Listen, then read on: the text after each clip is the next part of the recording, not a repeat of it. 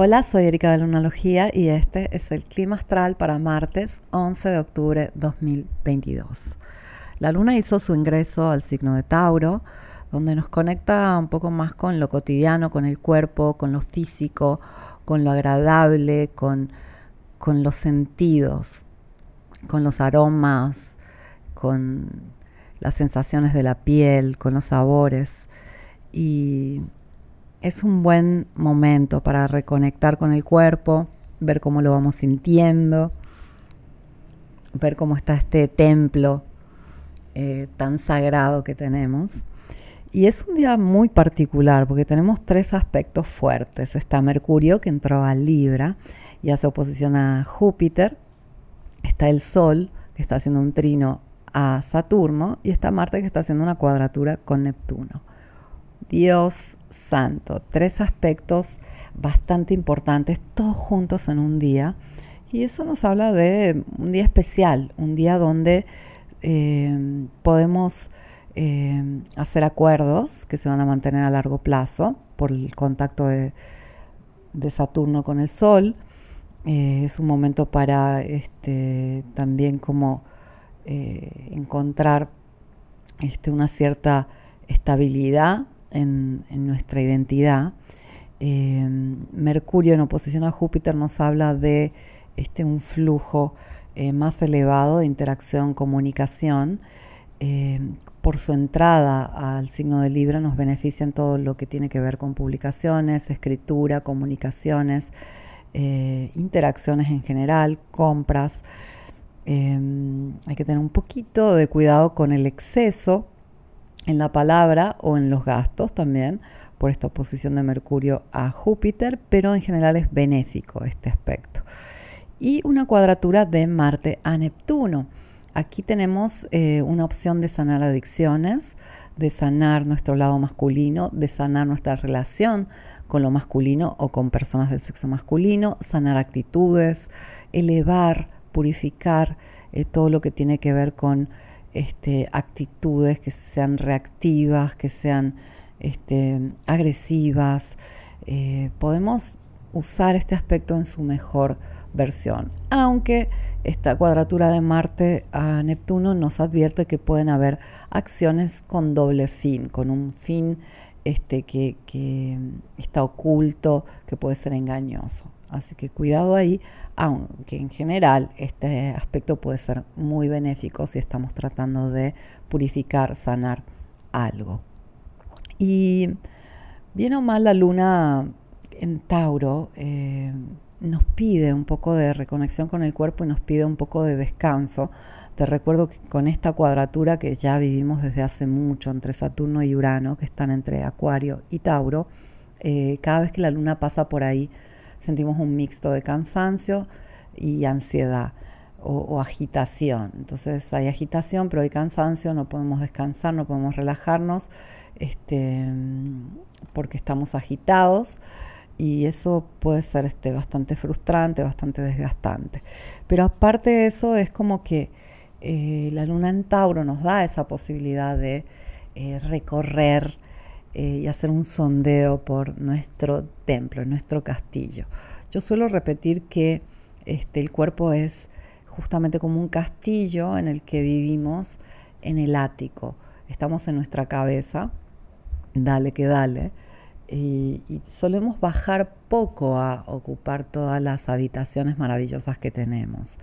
Eh, en astrología, por ejemplo, así como en muchas culturas antiguas, eh, para explicar eh, la experiencia humana, la existencia, se divide la vida en niveles de experiencia, en elementos, donde tenemos, por ejemplo, la Tierra, que es, así como el signo de Tauro, nuestro cuerpo físico, lo tangible, lo sólido, lo, lo que se puede tocar, lo que ocupa un espacio. Y mm, en este caso serían tus sensaciones, serían tus instintos, serían tus sentidos. Luego tenemos el fuego, que el fuego es este, una experiencia en movimiento, es algo que se está haciendo, es algo que eh, acontece, eh, es realmente eh, una experiencia activa. El fuego es este, eso que experimentas cuando estás, por ejemplo, bailando, corriendo, haciendo. Y, y, tú puedes ser solo acción en un momento. Es más, esas acciones que realmente nos apasionan, nos gustan, es como que nos absorben completamente y, dejamos de pensar, dejamos de sentir. Somos algo que sucede, algo que se está moviendo. Ese es el fuego, experiencia pura. Luego tenemos el aire, que es donde viven eh, la mayor parte de las personas. Este, ahí, eh, encerradas en ese ático, en esa cabeza, y tienden a eh, percibir la vida desde las ideas y de, todas aquellas cosas que piensan en su cabeza. el aire es un elemento maravilloso, solo que tendemos a abusar tremendamente de él en esta era, en, esta, en este momento histórico. Solemos estar constantemente en nuestras cabezas y eso tiende a drenar la energía del cuerpo. El cerebro usa muchísima energía y, y el cuerpo pobre necesita energía para un montón de cosas y, la mayor parte de las personas tiene esta adicción a estar en su cabeza o esta costumbre ya este, antigua a vivir en ese ático, a vivir encerrados en esa percepción únicamente mental, cuando este, el cuerpo, por ejemplo, volver al cuerpo o estar este, también completamente dedicados a hacer algo sin pensar, eh, es muy saludable. Pero tenemos un cuarto elemento, que es el agua, y tiene que ver con la emoción. Y, y este es quizás el elemento más misterioso de todos. Em, el agua fluye y no se puede controlar. Si se estanca, si se encierra, eh, se tiende a pudrir, pierde la pureza. Y justamente el elemento físico nos cuenta acerca del elemento este, como nivel de experiencia, ¿no?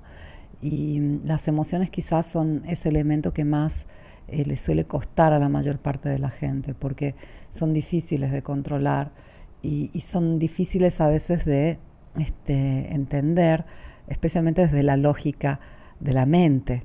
Desde el aire uno no puede comprender el agua con, con la misma lógica. El agua tiene su propia lógica, que es más una analógica, este, o es una inteligencia, diríamos, emocional. Y en este caso, eh, eso también dificulta aún más el fluir de las emociones, porque la mayor parte de la gente que vive en su cabeza quiere explicar las emociones. Y, las emociones eh, tienen que ser sentidas, tienen que fluir. Eh, son elementos diferentes, niveles de experiencia diferentes, son pisos de tu castillo diferentes, donde no se puede aplicar la ley de un piso a la ley de otro piso. Y todo esto te lo cuento porque, porque volver al cuerpo a veces este, es totalmente liberador, eh, hace que el cuerpo se equilibre eh, de una forma prácticamente inmediata. El problema es que en el cuerpo a veces tenemos guardadas tanta cosa ahí que no queremos sentir y tiene que ver también con la misma agua no solo con la tierra, o sea, lo físico, sino también con las emociones que están ahí este, esperando ser sentidas en el cuerpo. Entonces cuando tendemos a decir, bueno, a ver, voy a dejar de pensar, voy a bajar el cuerpo eh, y, a, sentir qué me pasa de verdad en los otros pisos de mi castillo, de mi templo, em, lo que suele suceder es que sentimos cosas que igual no nos gustan porque han estado ahí esperando ser sentidas desde hace mucho y simplemente quieren fluir y, salir, irse. Pero es tan necesario sentir las emociones y sentir el cuerpo y sentir lo que, lo que está ahí esperando ser sentido, porque todo eso que se siente a nivel de sensación y a nivel de emoción, cuando uno simplemente empieza a bajar, y a, tratar de conectar con todas las partes del templo que posee, eh, es simplemente una señal, un mensaje. Eh, no es peligroso, no es este, amenazador. Lo percibimos como tal y justamente estamos tan retraídos de nuestra emoción y de nuestro cuerpo para no sentir, para no, no, sentir cosas que, que no nos gustan pero justamente por eso las llevamos, las cargamos a todos lados, porque no las estamos sintiendo. Las sensaciones y las emociones están hechas para mandar una señal. Y cuando nosotros apagamos esa señal, esa señal está ahí esperando poder sonar nuevamente para darnos ese mensaje. Una vez que nos da el mensaje, se va. Y entonces e, es muy curioso cuando uno lo piensa desde este punto de vista, porque uno dice, bueno, no he querido sentir ese dolor porque no me gusta cómo se siente. Entonces lo voy a cargar por el resto de mi vida conmigo o hasta que no reviente, porque de esa forma no lo voy a sentir. Y entonces uno empieza a ser más pesado y más pesado y más pesado y más pesado y le empieza a faltar hasta el aire de tanto que carga. Yo este, lo he experimentado a veces, por ejemplo, con las lágrimas en la garganta, con miedos en, detrás del ombligo, cosas que inconscientemente cargo, o he cargado más bien, porque hay un momento donde uno no tiene las condiciones o la sabiduría o, la energía o la conciencia para poder lidiar con todo lo que está sintiendo. Y eso es un mecanismo natural. No se supone que tenemos que poder con todo todo el tiempo. Por eso tenemos la capacidad de no sentir cosas. Las guardamos para después, para un momento que estamos más fuertes, más tranquilos, que hay mejores condiciones. Pero se nos olvida. Después nos acostumbramos a estar cargando con estas cosas. Y empezamos a cambiar. Empezamos a ponernos más grises, más tristes. Dejamos de ser nosotros mismos porque ya no podemos fluir, porque hay tanto acumulado ahí que no hemos sentido y ni siquiera recordamos. Ya es, se vuelve parte de, de la normalidad. Y luego ya momentos donde uno tiene la oportunidad y puede puede ir a conectar con tal vez esas lágrimas en la garganta, tal vez un dolor este, en el vientre, de emociones no procesadas, tal vez una carga sobre la espalda por tantas responsabilidades que has cargado. Y llega el momento donde uno puede. Y siempre que uno puede, debería tomarse, que sean cinco minutos, diez, media hora, una hora, para dejar ir. Porque si no llega un momento en donde el cuerpo enferma o donde uno explota y no sabe ni siquiera por qué, que esa explosión puede ser realmente una explosión o puede ser una implosión.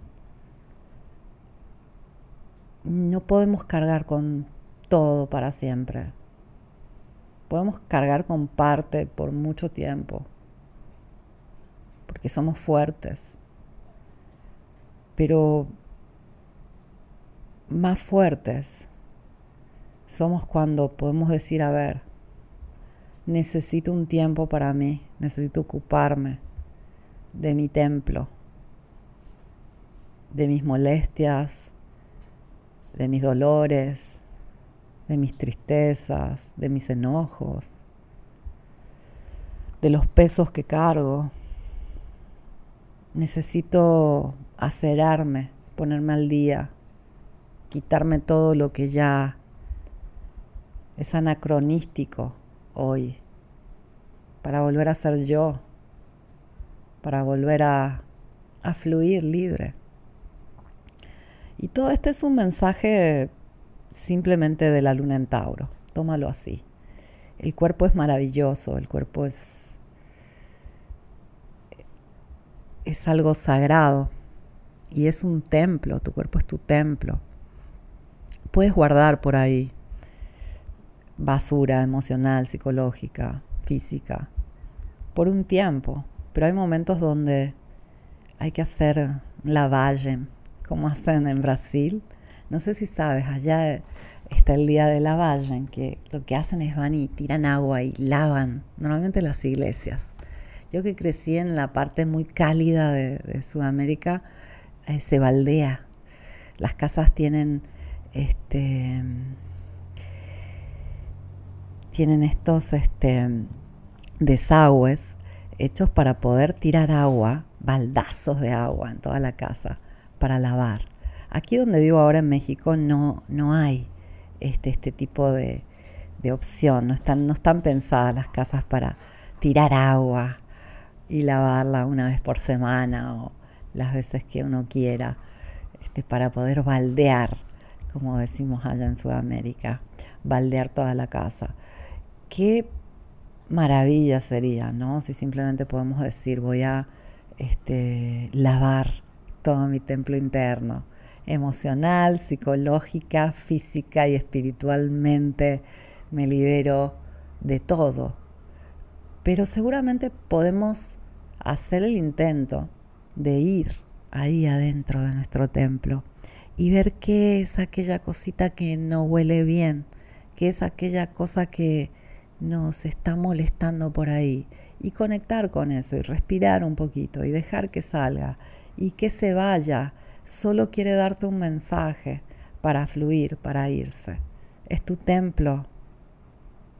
No deberías cargar con cosas que no quieres en tu vida.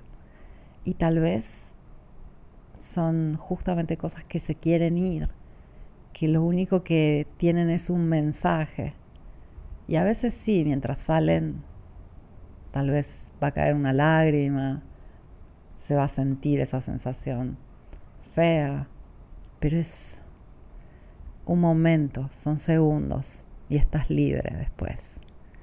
Eso es lo que te deseo, que te liberes de todo aquello que no es merecedor de estar dentro de tu templo. Te agradezco por haberme escuchado. Te abrazo. Vuelvo mañana con el clima astral.